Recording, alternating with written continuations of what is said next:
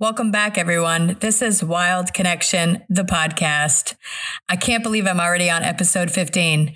This season is my first season, and I hope you've been enjoying it. We're going to have twenty-four episodes, and I know I'm having a blast.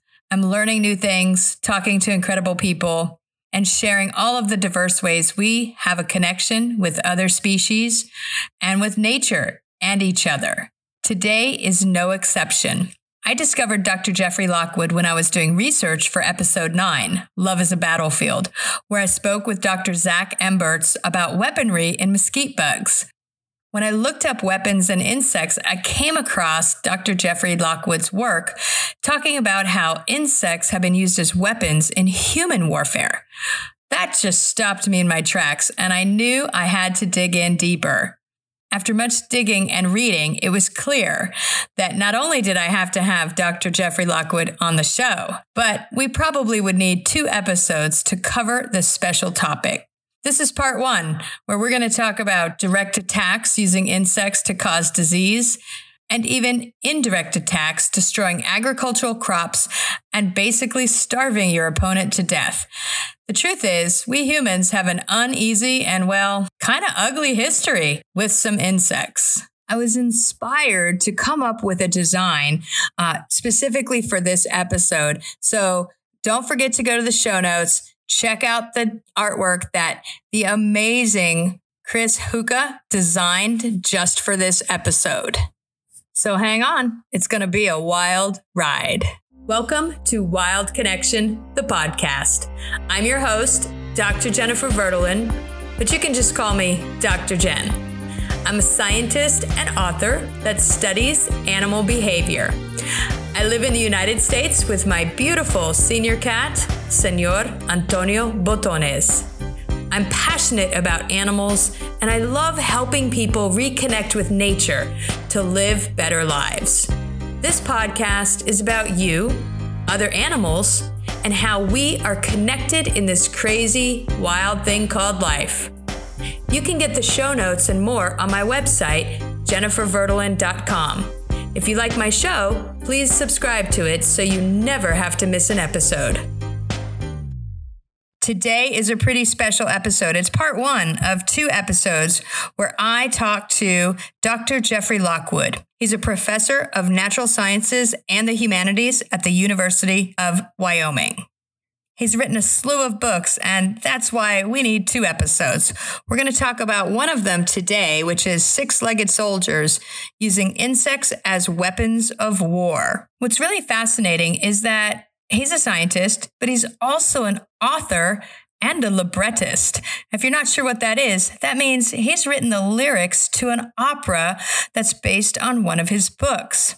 And one of the things that emerged when we were talking is that, you know, I was thinking about how having range, having a range of talents, a range of interests is something that's so incredibly important. And in fact, there's a book called Range by David Epstein, and it's a fantastic read. And one of the things that occurred to me as an animal behaviorist is when we look out there in nature, we don't find too many specialists. And that's because they've typically gone extinct. The problem with being a specialist is if something happens where the special skill you have or the special need that you have disappears, you kind of disappear. And in this day and age, we seem to be training everyone to become a specialist in this or that. And as we become more specialized, we become more limited in our ability to problem solve. Personally, I think that people who are more interdisciplinary or transdisciplinary or have a broad range of interests are better problem solvers. They have an ability to integrate different kinds of thinking, which is something that we need when we're facing some of the problems that we have. And so Doctor Jeffrey Lockwood really represents this best example that I've come across in a long time of a scientist who's managed to cross over into the humanities and also cross into creative writing and into the arts. So as you're listening, I hope that you see the value of broadening your perspective, broadening your knowledge, and really trying to reduce the degree to which you specialize in any particular topic. I'm not talking just be a jack of all trades, but definitely to open your mind to different knowledge, different ideas, and different perspectives.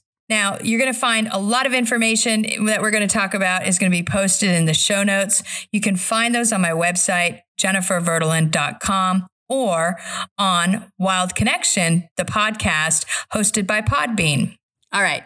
Well, let's get after it and talk to Doctor Jeffrey Lockwood. Hey, everybody. I want to welcome Doctor Jeffrey Lockwood to the show. Thanks for being here. Well, thanks for having me. You know, this is going to be great because there's so much to talk about that we're actually going to do two episodes. Well, that's it. Yeah. So sounds good. So I uh, I hope I have two episodes worth of uh, worth of thoughts for oh, you. Oh, oh, you do. You do. Because, uh, you know, you have we're only going to talk about two of your books and, and you have so many and they're They're all really wonderful. I haven't read them all yet, but I'm hooked and I'm going to be reading them all. And, you know, before we dive into our first kind of topic book, uh, which is Six-Legged Soldiers Using Insects as Weapons of War, can you share a little bit for, you know, with everyone? I like to have people, you know, learn how how we come to study the things we study, how we get on this path. You know, would you mind sharing a little bit of how you became interested in insects and even in writing? Yeah, it was Soren Kierkegaard who said that life is lived forward and understood backwards. And so when you reflect on your life, you, you're always able to construct some completely reasonable, even rational path that led you to your present. But while you were on that path, you could not figure out where it was going. So, um, so, so I'll, true. I'll tell, yeah, so I'll tell this as if it was a coherent story. Um, so as a kid, or beginning as a kid, I grew up in Albuquerque, New Mexico, and and uh, my folks built a house out at the at the edge of the city, which is now kind of the middle of the city. But I was absolutely fascinated by all of the insects that were coming into our backyard, and I remember having a praying mantis that I would feed flies to, and and uh, the black widow spiders. Uh, we had a whole neighborhood along the cinder block wall in the backyard of, of black widow spiders. It was like a, a horizontal housing unit for, for spiders. And so I'd catch grasshoppers and feed them to the spiders. So I had this uh, kind of a, uh, maybe it was a little bit dark, but an enchantment with insects. Um And so, uh, you know, then I grew up and went to college, went got a bachelor's in biology, but I always had kind of this interest in insects and decided at the end of my biology degree, where I did a bunch of stuff in, in labs with vertebrates, um, working on uh, blood pressure in, in rodents of, of all things. Uh, you wouldn't want to have a hypertensive mouse. So I decided that insects were were were, were calling me, uh, and so I I went to Louisiana State University uh, with my with my my recently uh, acquired that's not the um, with my wife, um, and uh, so we went to L S U, which is a great place for she she was in social work, which is uh, desperately needed in Louisiana. And I was in entomology, which is, uh, you know, it's kind of a haven of entomology. Everything is alive.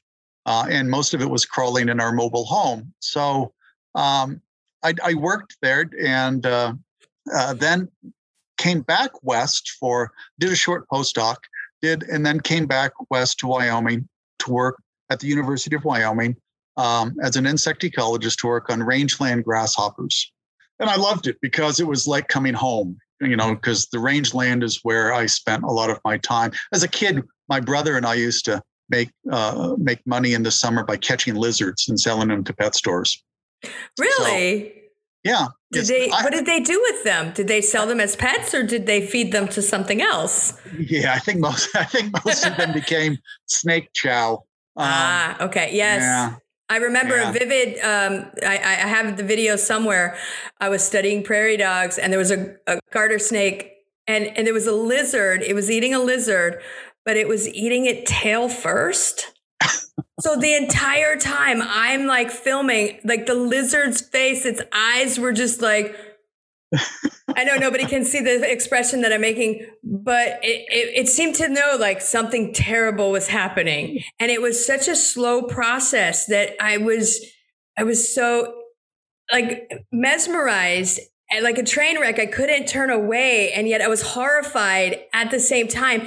And it was very much alive in the last gulp of, of the snake, of the lizard's head, just, and then it was gone. And I thought, oh, oh, oh, that's just gotta be terrible. That's, well, that's gotta so, be a bad way to do it. Yeah, but, but, but the, the scales of, of nature, the scales of justice were balanced when I was in uh, Mesa Verde uh, as a writer in residence, actually there. And I was driving on this back road and I saw this coyote uh, on the road circling, right? Uh-huh. And what it was, it was circling a really big bull snake. Oh, wow. I mean, this thing must have been at least four feet, maybe five feet long. And of course, the bull snake was, you know, doing its best, but, you know, it wasn't going to go well. And yeah. so... I'm, I'm sitting there watching it, and I'm just mesmerized, right? And eventually the coyote, you know, he kind of snaps at it and he gets the bull snake by the head, right? Mm. And then gulps. And then he proceeds over the course of several minutes to swallow this entire bull snake in these series of gulps like a gigantic spaghetti noodle. Oh my gosh. Oh my gosh. I, yeah. I mean, it, I sort of think about that. Like whenever I was watching a lizard the other day eating a, a very large ant, mm. like and, and it held it in its mouth for a minute and, and, and the little legs were, you know, still twittering about, wiggling. And, and, and it just, like, it, it just, I guess it had to get into the right position to have a meal, like, you know, and, and, and then it just started to, It was anyway. Okay, so you caught lizards and anyway. delivered them to pet stores. Pet stores, yes. so, so being back out on the rangeland, on desert grasslands, or in Wyoming, the sh- you know short grass and express prairie, um, was great. Was great, and so I did that.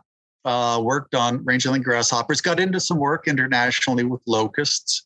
Did that for about fifteen years, but then uh, a whole series of things, sort of a, well, you know, academic midlife crisis, right? It was, you know, I'd, I'd made a major accomplishment in terms of changing management methods for rangeland grasshoppers across the Western states and was feeling good about that. And, but then it was like, well, what do I want to do? What do I really want to do? And so, you know, getting into my forties and thinking, you know, having these, the sense that, you know, life is finite. Um, is this what I want to keep doing forever? Um, it's important, but And I came to the conclusion that science was a necessary but not sufficient condition for my happiness, for my fulfillment. So I, I took a sabbatical at Sterling College, Vermont, which is the, at that time was the smallest accredited four-year institution in the United States. And I went there to do, to write a, a set of essays that had been bouncing around in my head for, for quite some time. And uh, I met the editor of Orion when I was there, and he had, I showed him one of the essays, and he said, "Oh, this is this is great. It's a, a an essay about the about animals, but it's not about whales or wolves." Right. I mean, it's amazing, right? Because so much is out there about these popular sort of what we call megafauna, charismatic megafauna, and and and I can attest to your your books being this wonderful world of of stories with these insects that we don't think about as being meaningful, and you bring them to life in such a magical way. I really, um, so I'm not surprised that someone reading an essay of yours, especially an editor, would say, "Oh my goodness, this is different." Yes. So I came back and told my department head I wanted to do more work. Um, and I had, I had co-taught a course on um, agricultural ethics. I had done, done, done some coursework in ethics when I was in graduate school. And so that department head was really excited. He said, "Oh, you know, this, we, you know, you'll be our poster child for interdisciplinary work. And I'll just trot you out when the administration says you need to be working cross colleges." And I said, "Well, that sounds like a great deal." So I kept doing my my uh, nature essays um, and did a couple collections and then wrote Locust. But then we got a new department head who just, bless his heart, he could not figure out why he had a faculty member who wasn't pulling in grants and overhead and and piling up graduate students. Yeah. Um, For those uh, so, for those listeners who don't know, that's sort of the bread and butter of of the job of of most faculty, is to be pulling in money, supporting grad students, and publishing peer-reviewed scientific journal articles. You know, and what's funny about that model is that most of us who got into the sciences, especially my impression, the field sciences, right? Um, did so because we wanted to do science. We wanted to be out doing science. Yeah. But the, the the structure of the institution doesn't reward me being spending a day out in the field. It rewards me spending a day writing grant proposals and and reports to funding agencies. And so yeah. it the whole reason to become a natural scientist is sort of undercut by the institutional incentives. Yeah. And so this new department had called me into his office and invited me to find another academic home. I like the way you phrased that. You were invited. Yeah, well, I was. It wasn't, it wasn't mean-spirited. It was sure. just like, I don't think you, yeah. Right. And so being able to read between the lines, I figured that I wasn't welcome so much anymore. And I had built these bridges. There was a new creative writing program, an M F A program emerging, as well as, um, you know, I, I had some good colleagues in philosophy of science and in and, and ethics. And so I negotiated a um, uh, a metamorphosis. And and it was kind of the, the dean of the College of Arts and Sciences where I was headed, and the dean of the College of Agriculture. You know, deans are, they never like to lose anything, even if they don't want it. Yes, it's interesting, right? I think that's a human condition, though. We don't like to lose something. We like to decide we don't want something anymore. That's right. That's right. Actually, I had a Russian graduate student who had this wonderful phrase, a dog on a haystack.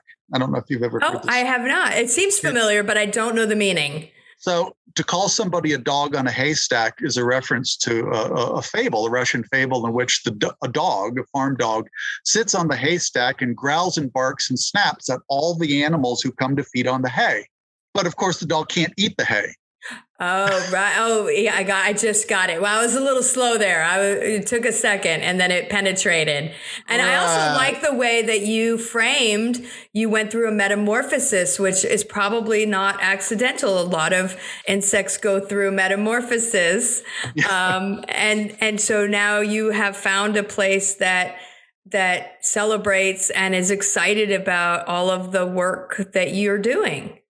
That's exactly it. Yeah. So bringing science over into the world of creative writing and over into the world of philosophy. So I've I have a book out on the on the uh, philosophy of ecology. Mm-hmm. Um, I'm working on a textbook, should come out later this year, with a colleague on philosophy of science. So having, you know, you don't want you don't want only scientists in your department of creative writing or philosophy, but one of them turns out to be kind of fun.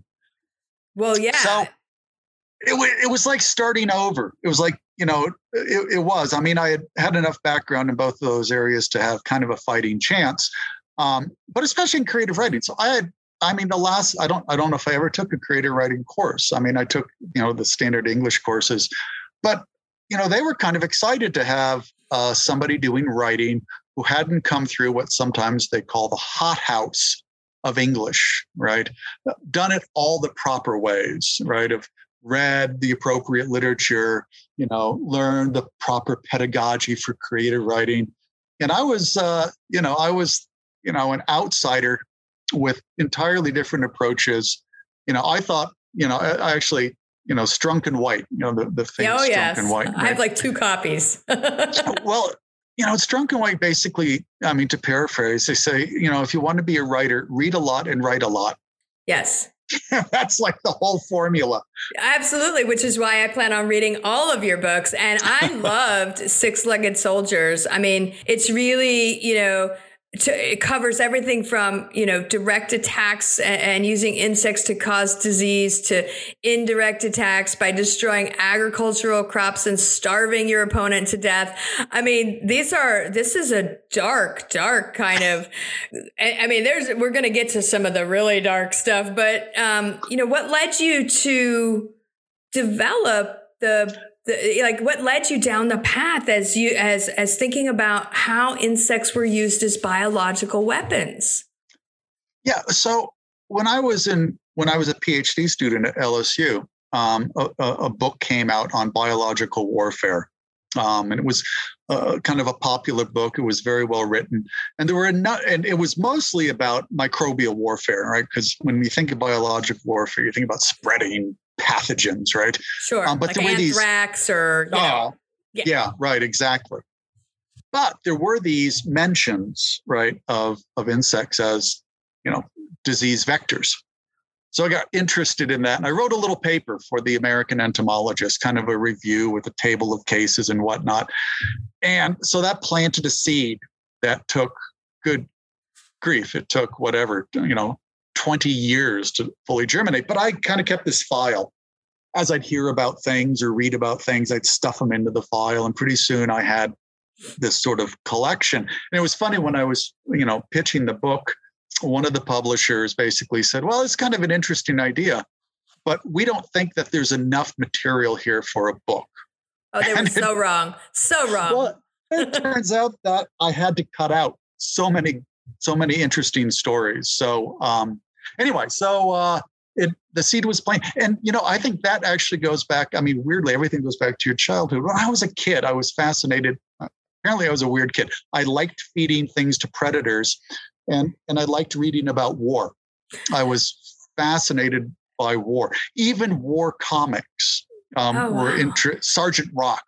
Okay. Um, but these other accounts of war and imagining, and I think it's both, it, weirdly, both being in war, which I've never been, and being an insect, which uh, I don't think I've ever been, um, were kind of ways of stretching your imagination. What would it be like? What is it like to see the world through the senses of an insect? What is it like to be in the midst of of, of war? It's almost, it's a, it's a fascination with the alien, the alien other, whether it's yeah. a, another setting as a human or another organism, imagining what it's like to be something you're not.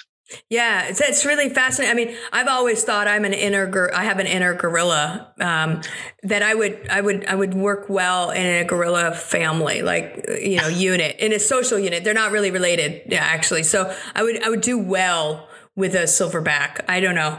I've, I've always felt that. Um, I, and you know, it's interesting because I, I think, like many people, my relationship with insects has been different.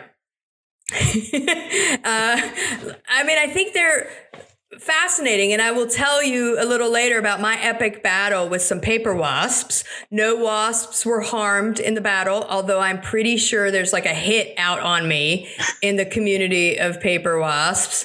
Um, but, y- you know, that's because a lot of insects sting and have venom.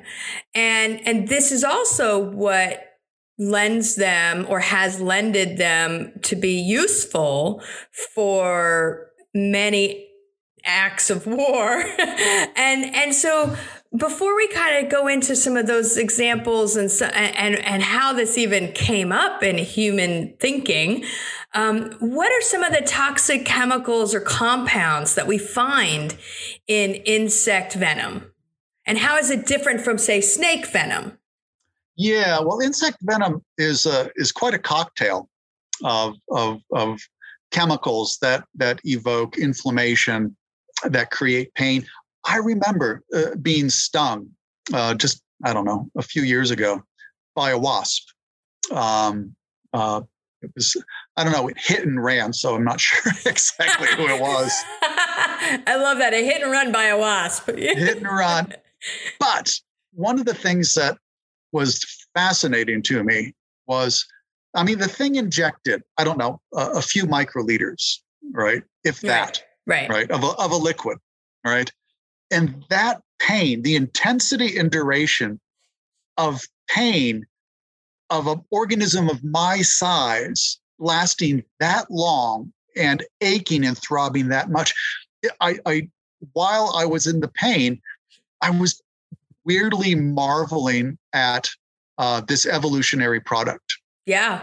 How that came about. And and as I understand it, it it is a, a mixture of, of chemicals that do a lot of different things. And some of them well, I mean, for instance, in, in, in bee venom, um, that venom is probably evolved in order to elicit or or or or cause pain in vertebrates, right? Because sure. they don't they don't sting in order to subdue.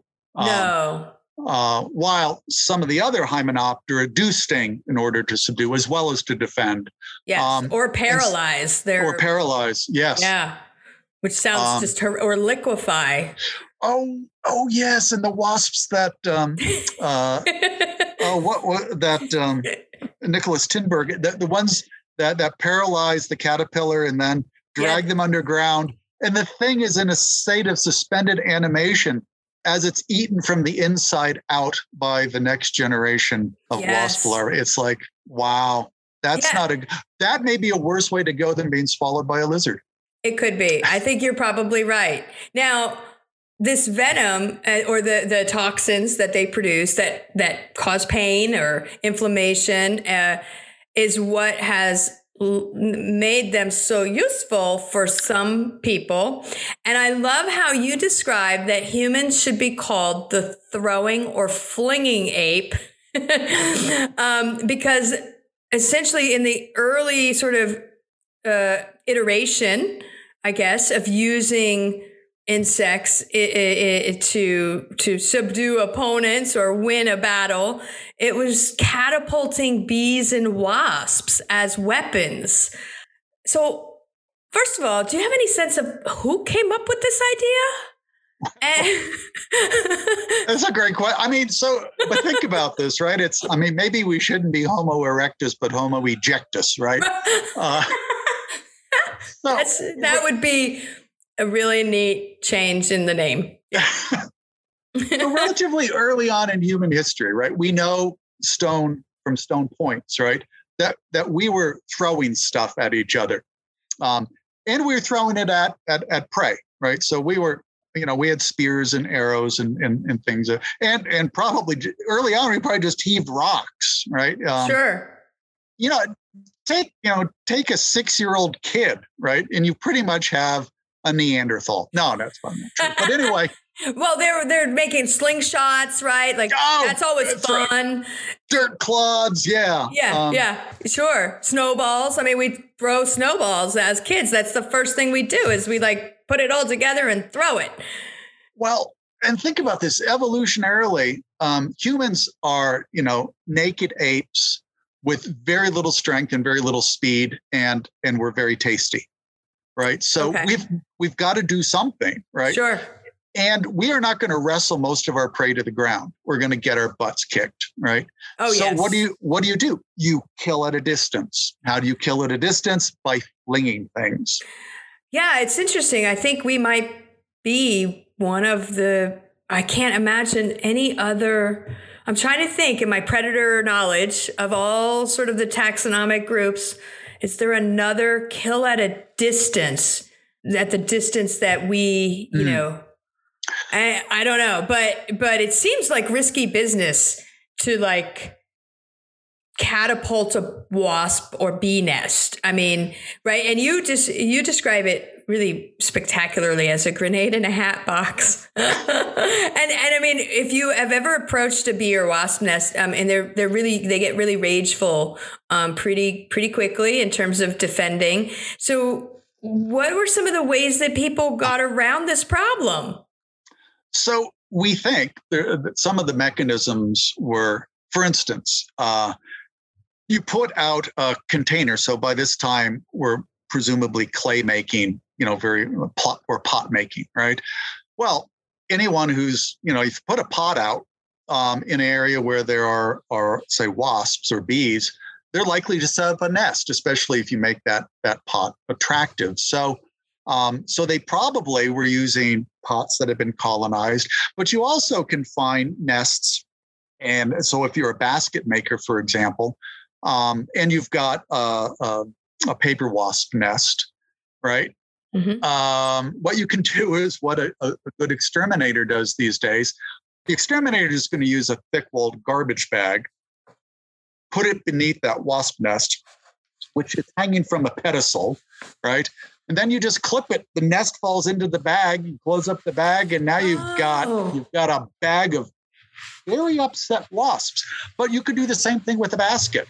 Oh, right? You drop that drop that nest into the basket, and then um, again, the whole thing is probably at this time in human history is based on siegecraft, which plays a role for a very long time in human history. So your enemy is walled up inside a cave or is behind some brambles or whatever, and you know you're gonna. It's very dangerous to try to get over the barrier, right? That's yeah. the whole idea of the siege.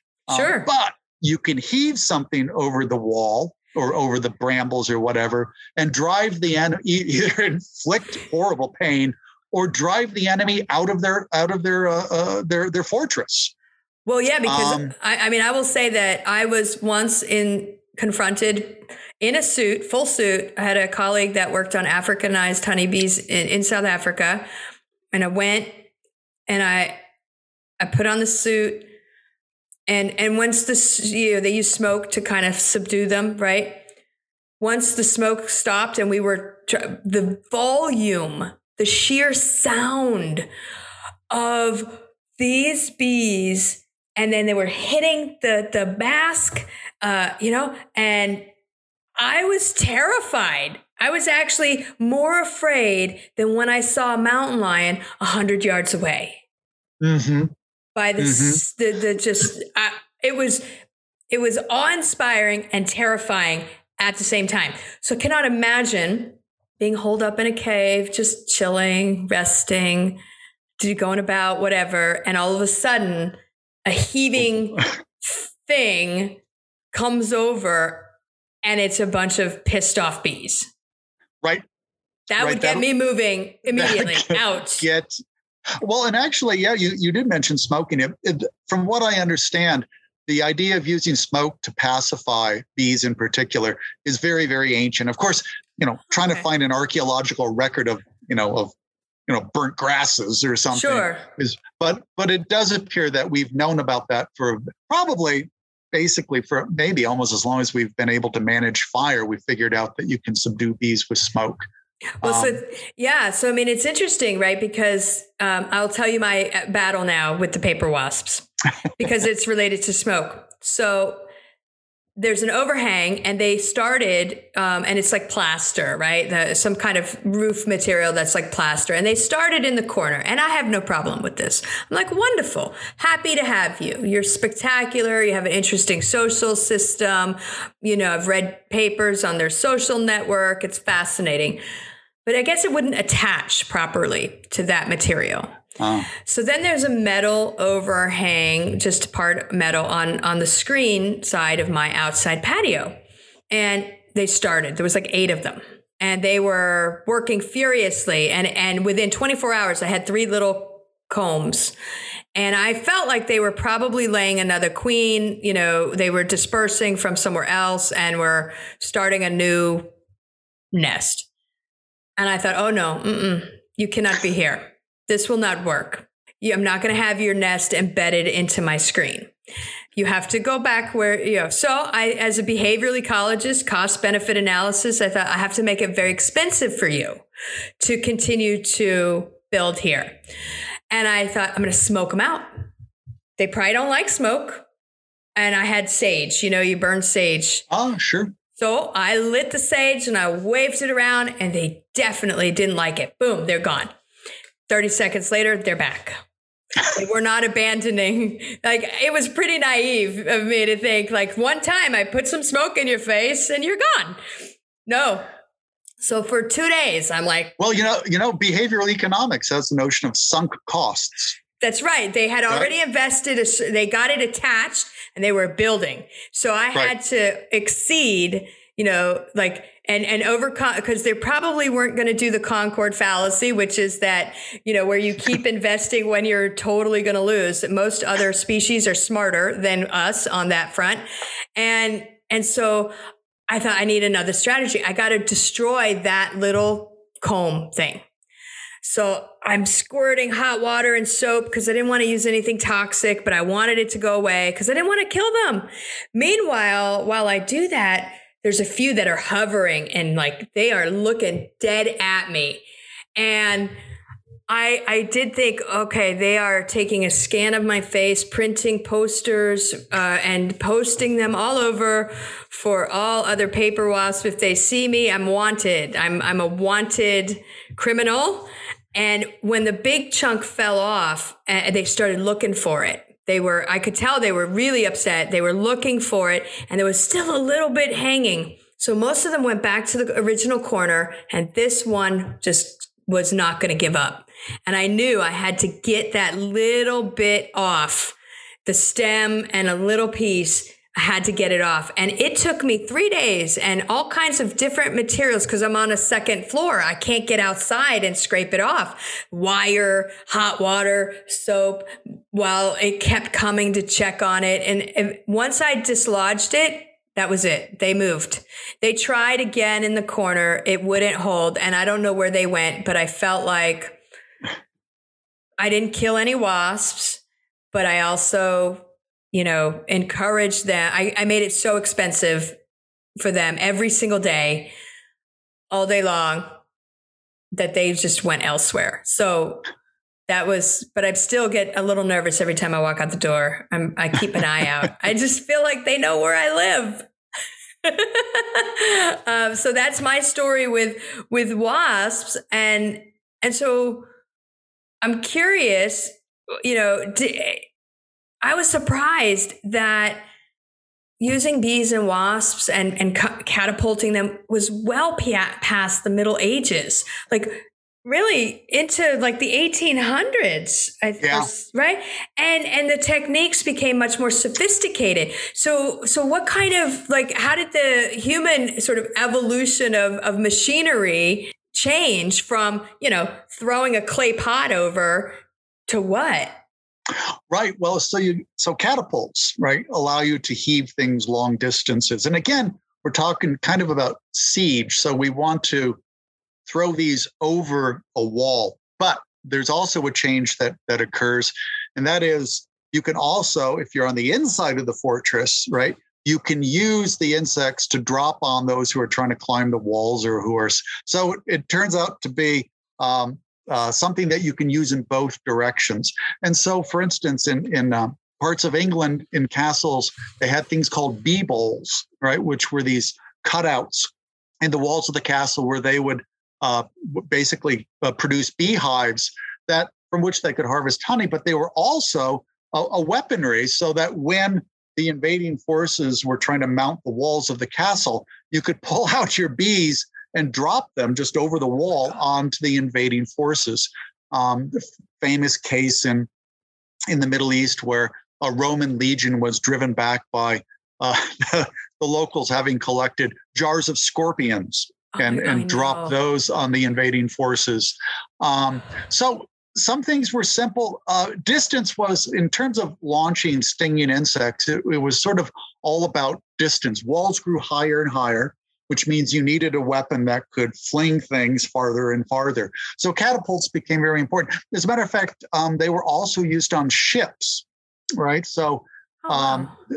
you would, uh, you know, what you would do is take aboard your ship a number of beehives, and then that would become an armament during relatively, so, you know, when two ships, um, and we're talking about, um, you know, probably sixteen, fifteen, sixteen hundreds, and, and even earlier, a lot of it was to draw close enough to the other ship to, to to to to cross over, right, and take them.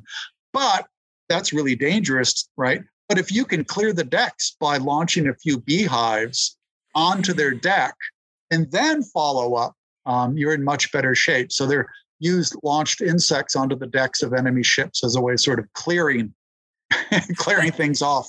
Well, then what happened? Okay, so part of me is like feeling kind of bad for the bees. I mean, I know yeah. I understand a lot about bee social, you know, behavior and and how, you know, uh, it's really sort of taking advantage of the the the loyalty and defense mechanisms that bee, bees have evolved to protect, you know, everything that's in the hive. Um, and so But it seems like, okay, if I toss the bee and then I come following, the bees are still there, are they not? Or what has happened to well, the bees? Well, I suppose, and we don't have a whole lot of accounts of this, you just have to wait a while, ah, right? Yeah. I mean, because the bees aren't going to hang around very long. They're going to be really mad when their nest hits the deck. Sure. um, yeah. But there, there's nothing to keep them there. So uh, so you're you're basically inflicting, you know, well, it's sort of like an artillery barrage before you storm the beach. Okay. Now, there's another way that that insects have been used. And I, I, I've, I, I, I won't say that I've had nightmares yet, but um, you discuss a, a lot of insects being used as agents of torture. Yes. Uh, from flies and ants, I'm sure scorpions, to bed bugs and assassin bugs. And and so for the history buffs out there, I'm telling you, this book is incredible. Six-Legged Soldiers. You have to read it. Tell me a little bit about the prison in, in prison in uh, Bukhara. Uh, Bukhara. Yeah. Bukhara and the Emir, who maintained this basically this entom- entomological house of horrors. Uh, that had assassin bugs. Okay, what is an assassin bug and why were they so useful for torture? So an assassin bug is actually a bug. Um, it has this very stout um, mouth parts, right, that looks like a little beak. And they stab this into their prey. And basically, they inject digestive enzymes, liquefy the innards of their prey, and then suck them up like in a straw. Mm, yeah. Um, this uh, is the nightmarish part. Yeah, it works, works great. And a lot of those enzymes are proteolytic because you want to break down, you know, co- you know, basically convert the caterpillar right into a bag of, of juice. Um, so this, like bag kids of with juice. Their, yes, kids like a with, Slurpee. Well, or kids with their those juice bags, right? Oh, yes. Oh, yeah. The right? Capri Sun, right? Capri Sun. A Capri Sun and a straw is oh really gosh. just... A, a human version of an assassin bug. Yeah. Okay. okay. So this. Yeah, go ahead. This, so this emir, right? So in in the city of Bukhara, which was kind of this um, this really strategically important location, um, and and this is you know he had developed this device, this devor- this thing called the bug pit. Mm-hmm. Um, for so he was he was not he was not a nice man. He was infamous for the horrible things that he would do to his enemies. And so this is during the period of history called the Great Game, where the Russians and the British were sort of vying for control over, um, over you know, these portions of, of, in this case, Uzbekistan. So the stands are at, um, you know, are at stake here. And so we learn about the bug pit because the British decide that they're going to, naively, right? They're mm. they're going to go. You know, and and talk some sense into the emir. Oh, and oh, he, of course, yes. he, he is not impressed, and he gets a message that they are actually going to betray him, that they're spies, and so he does his normal thing and says, "Well, okay, I'm not sure what to do with them. So in the meantime, I'll put them in the bug pit." And this is a several meter deep stone-lined.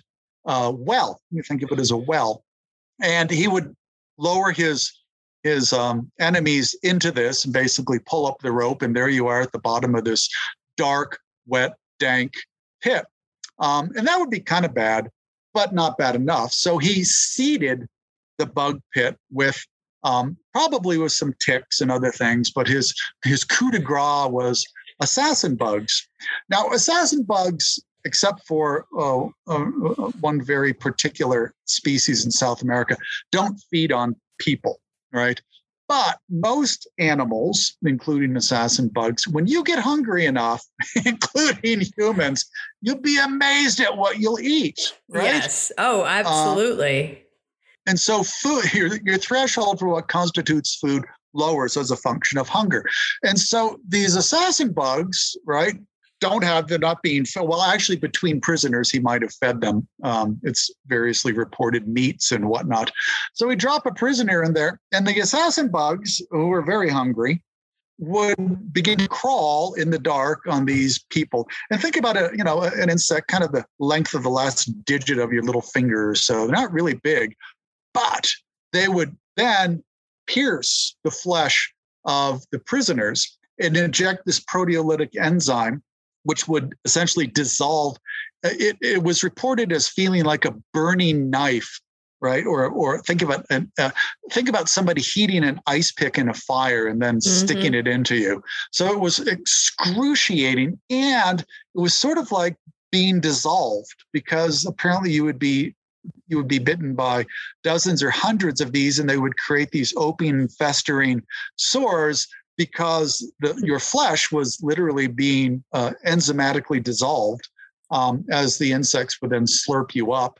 Right. And um, and so that was not a very pleasant, uh, a very pleasant experience. No, so, let me, yeah. yeah, let me tell you, like if if anybody puts me with bugs or scorpions, assassin bugs, I will confess immediately. Like whatever, I did it. I don't know what it is, but I did it. I'm sure of it.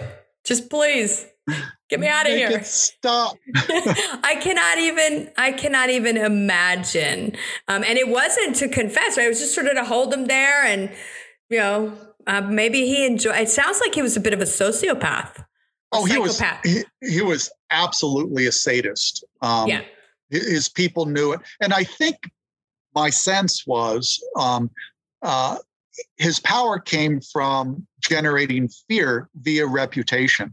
So he didn't really need each prisoner, you know, perhaps to confess. He just wanted it known that if you cross the Emir, and he would haul these people up. I mean, the two Englishmen that he, he took as prisoners, he hauled them up, mm. right? So people could see the consequences of being, you know, digested bit by bit. And they actually, you know, lived above ground for a while um, as he was negotiating with the British and whatnot. At the in the end, he merc- he considers himself merciful because it cuts off their heads. Um, oh, well, I mean, uh, comparatively, it might be. I, I mean, you know, death by a thousand, you know, assassin bugs versus, you know, just unless he used a blunt knife, right? Um, so, yeah, so so this was a, a very uh, eye-opening and eye-shutting, in a way, uh, uh, read uh, that part. And then, you know, another area that was really interesting uh, was using uh, insects as uh, to cause disease. I was, you know, and and there was a couple of parts that were very um, striking to me. One was in the Civil War, where you talk about mosquitoes causing malaria. And I think a lot of people believe malaria only happens on the African continent, uh, but that isn't true. I mean, it's found in the Mediterranean. It's actually found in other places, but I had no idea that it was a factor in the Civil War. Can you, can you tell me um, a little bit more about that? Yeah, maybe the, so In in warfare, uh, uh, insects are, were, especially early on, were used sort of as passive allies. And and so this goes goes back actually centuries, but the idea was to pin your enemy down in swampy areas. And of course, malaria, right, the, na- the disease comes from mal-air, bad air. That's the Latin root. So they actually thought, right, they didn't know that it was mosquitoes transmitting a pathogen. pathogen. They just knew that if you could pin your enemy into a swampy area and hold them there, they would get sick, right? And then you wouldn't have to risk your troops uh, fighting them, you know, with with with normal weaponry. And so the, maybe the most important case in the U S Civil War was this Joseph E. Johnston, right? He was defending Richmond. Um, and the Union troops were, were coming up the Chickahominy River. And Johnston pretty much knew he was he was going to be outgunned and outnumbered. So he knew that in a direct conflict, he had he, he might not be able to defend Richmond, but he knew that he could at least hold them in place. And so he pinned down the Union troops in the swamps outside of Richmond. And he was scolded by his superiors for not engaging in, you know, active, you know, uh, you know, violent warfare. But Johnston, he was smart. He knew that that he was winning a war of, of pathogenic attrition. Um, and he probably, he wouldn't have known that it was the mosquitoes that were there, but he knew that swampy areas were bad news. And in fact, um, he held the Union troops there. The Union troops had to keep supplying people and removing the dead and dying as malaria um, took their numbers and weakened them to such an extent that eventually they broke off. Um, they broke off the attack, and Johnston, in a sense, saves Richmond by virtue of having allied unwittingly with the mosquitoes.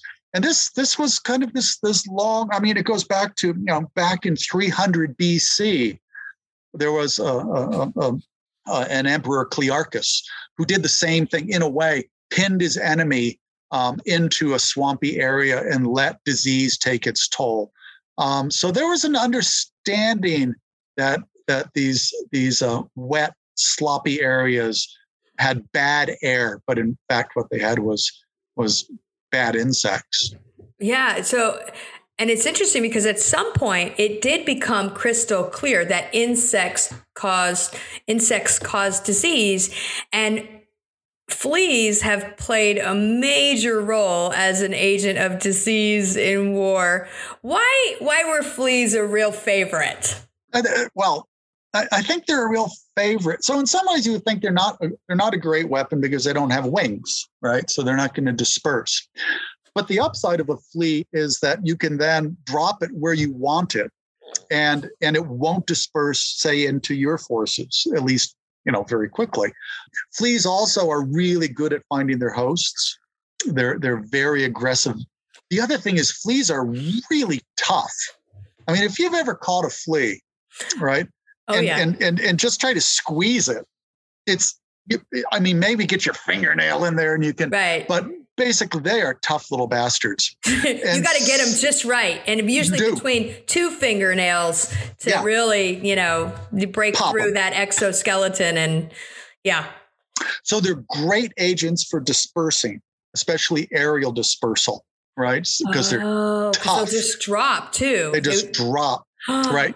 And then they're really good. And of course, you know, without going into all the physics, you can drop an insect from, you know, the top of a building, and because of various physical forces, it basically is falling at a rate as if it were were um, were, were gently descending. So you can't kill an insect by dropping it. That that's the bottom line, right? Okay. Um, because I feel like small. A lot of people are going to drop insects now and see if that's true. yeah. Please don't harm any insects to test that hypothesis out. Okay. So insects, they're they're tough. You can drop them; they fall slowly, um, and and they're good at finding their hosts. And of course, fleas carry various diseases, most notoriously um, bubonic plague. Yeah, right. And the cool thing about bubonic plague is you can get an, an outbreak started by, you know, with infected fleas. And of course, the fleas will then move the plague into rats. So you got a reservoir there. And then if you're lucky, maybe you'll get a pneumonic form of the plague and people will just spread it by coughing on each other or sneezing. Which is what happened, right? In the, when we, what we think of as the Black Death. Um, right. And a lot of people might be surprised to know that bubonic plague is very still much with us. Uh, we had, uh, I think, a recent outbreak in Madagascar a couple years ago. And of course, I study prairie dogs, and they are notorious for having really not much defense against uh, a breakout of bubonic plague. And I'm curious if fleas have had any like major influence in, in a winner or loser of a particular battle? Well, yeah, they they certainly played a big role in World War Two. Um, in World War Two, the Japanese biological warfare unit called Unit seven thirty-one, led by uh, a fellow named General Shiro Ishii, developed what must be the darkest, most effective biological warfare program in human history. And so he basically was weaponizing uh, plague-infected fleas. They began by dropping, they began by making it very difficult on themselves um, by uh, by trying to drop, um, uh, parachuting, in, in, in essence, plague-infested rats, right? Um, and then they discovered, wait a minute, we can just take the rat out of the picture. Um, we can just, and then they would put the fleas in, in these ceramic bomb casings, and they would detonate those over, over a city, um, and it would rain fleas. And even that was, was, you know, a little bit too tedious. So then they just took to simply spraying fleas directly out of airplanes over cities. Really? Um, Wait, directly I, out I of the plane. I have never heard of this. This is, and this is what was so wonderful about your, your book was I think we don't know a lot of these kind of details about some of these things. So I had no idea in World War Two that, that this was the plan and, and that this was actually carried out. Yes. Yes, as a matter of fact, one of their plague attacks, they were basically all the plague attacks were were um, aimed at China, um, and they generated a number of plague outbreaks. One of them killed one hundred thousand Chinese. So it was very effective. Uh, it was it worked brilliantly. They they had massive capacity uh, for for the production of of fleas. They could produce Um, billions of fleas. Uh, it got, you know, it, it, they they were growing them on. Uh, initially, they were growing them on prisoners, um, but then they they switched to feeding them on rats. And then it appears that they may have had some success on feeding them through um, basically a, a thin membrane, right? So you didn't even have to have a live. They needed blood, and so they were. I mean, it was horrible. They were exsanguinating. Um, probably hundreds or thousands of Chinese prisoners, collecting that human blood and then feeding that blood to the fleas and then generating uh, these plague-infected fleas, loading them up on planes. Um, so, yeah, it was it was very effective. It, I mean, it was, I mean, the other weapon they used was cholera-coated flies. Mm. Um, and that, in, in some ways, was even deadlier because, again, the idea wasn't necessarily that every flea is going to kill. You want to seed or start the outbreak. And that's what they did with, with these, um, what they call the Uji bombs. They, they were a binary bomb with a slurry of cholera and a compartment of flies. The bomb would, would break open, spatter cholera on the flies, and then they would carry it into the cities. Um, and they had two major attacks on China. They killed more Chinese with cholera outbreaks started by uh, plague uh, coated or plague, I'm sorry, cholera coated flies. They killed more Chinese in two attacks than we killed Japanese in Hiroshima and Nagasaki. Biological warfare, entomological warfare was killed more people than nuclear bombs in World War Two, which isn't doesn't justify no, but but the atomic bomb. But we don't we don't hear that story. We don't hear that story, and it's interesting because you sort of you know finish out the book with with talking about you know where things stand today and and where we might still be vulnerable to entomological warfare. So are are insects still considered a potent military tool? That's a great question. You know I you know we we we have right now in the world what military people sometimes call asymmetrical warfare, right? So we've got smart bombs and, and and drones and all this stuff, right? Which gives us, us being sort of the West, this this huge sort of uh, advantage technologically. Um, but biological and in particular entomological warfare are conceivable ways of sort of leveling the battlefield, um, especially if your target is a civilian population. Um, you know. We are fighting, you know, we fight fewer and fewer sort of battlefield sorts of encounters, but more and more wage economic warfare, psychological warfare, cultural warfare. And so, yeah, I I mean, I, I think that we are uh, certainly prone uh, in, in many ways to an entomological attack. It, I mean, the National Academy of Sciences, you know, had had some studies that, um, I mean, they were they were somewhat um, uh, secret, although I was able to get the documents because they technically weren't classified. Um, but they looked at things like uh, just, just using um, screwworm fly, right, which we've eradicated. Um, it would be incredibly easy to restart the screwworm fly in the livestock industry of the United States and cause tens or hundreds of millions of dollars of damage. Same thing with the Mediterranean fruit fly. So, you know, we think of, of pathogens, right? And that, that would be kind of a bummer. um, especially with genetic engineering. Maybe you could genetically engineer a native mosquito, for instance, to transmit the AIDS virus. But in terms of economic warfare, introducing things like the med fly or reintroducing the screwworm fly, those are potentially big wins for very low cost. It doesn't generate sort of the fear and terror, but um, well, unless you know you're a farmer in California. Sure, um, I mean, from a livestock plenty. food security kind of situation, yeah. you know that that is a a, a way to target indirectly, and, and and that's part of what the book is about. So, which actually will lead us now to your second book in terms of thinking about agriculture, but um, that's going to be for our second episode. So I have to just tell you, you know, you're a fantastic writer and storyteller, and, and I easily uh, can plan to be reading all of your books, as should everyone else. So this episode, we talked about Six-Legged Soldiers, using insects as weapons of war, and it is truly enthralling. Thank you so much for being here. Thank you, and uh, I hope everybody reads the book and has uh, appropriate nightmares. Oh, it is. It, I, you could easily, and we're going to continue this conversation uh, next week in our second episode, where we will be talking about another book that you have called Locust: The Devastating Rise and Mysterious Disappearance of the Insect That Shaped the American Frontier.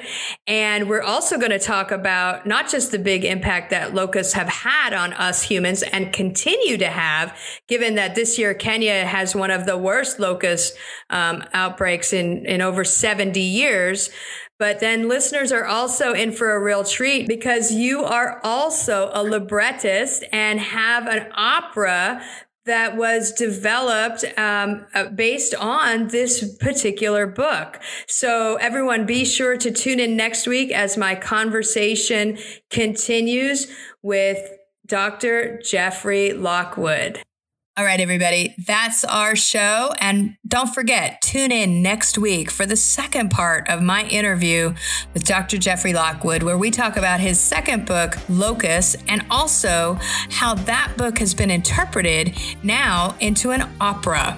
Thanks for listening. And don't forget, if you've enjoyed the show, please subscribe and share it so others can find it too. Don't forget to check out the show notes and also the special artwork that was created for this episode at jennifer verdolin dot com. Or you can also go to Wild Connection, the podcast, where I'm hosted by Podbean.